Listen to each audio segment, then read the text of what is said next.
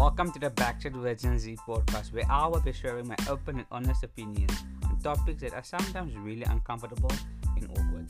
I really wanted to start this podcast for a few reasons. One of them being I'm sick and tired of being told that I'm too young to have an opinion or my opinion is invalid in certain conversations.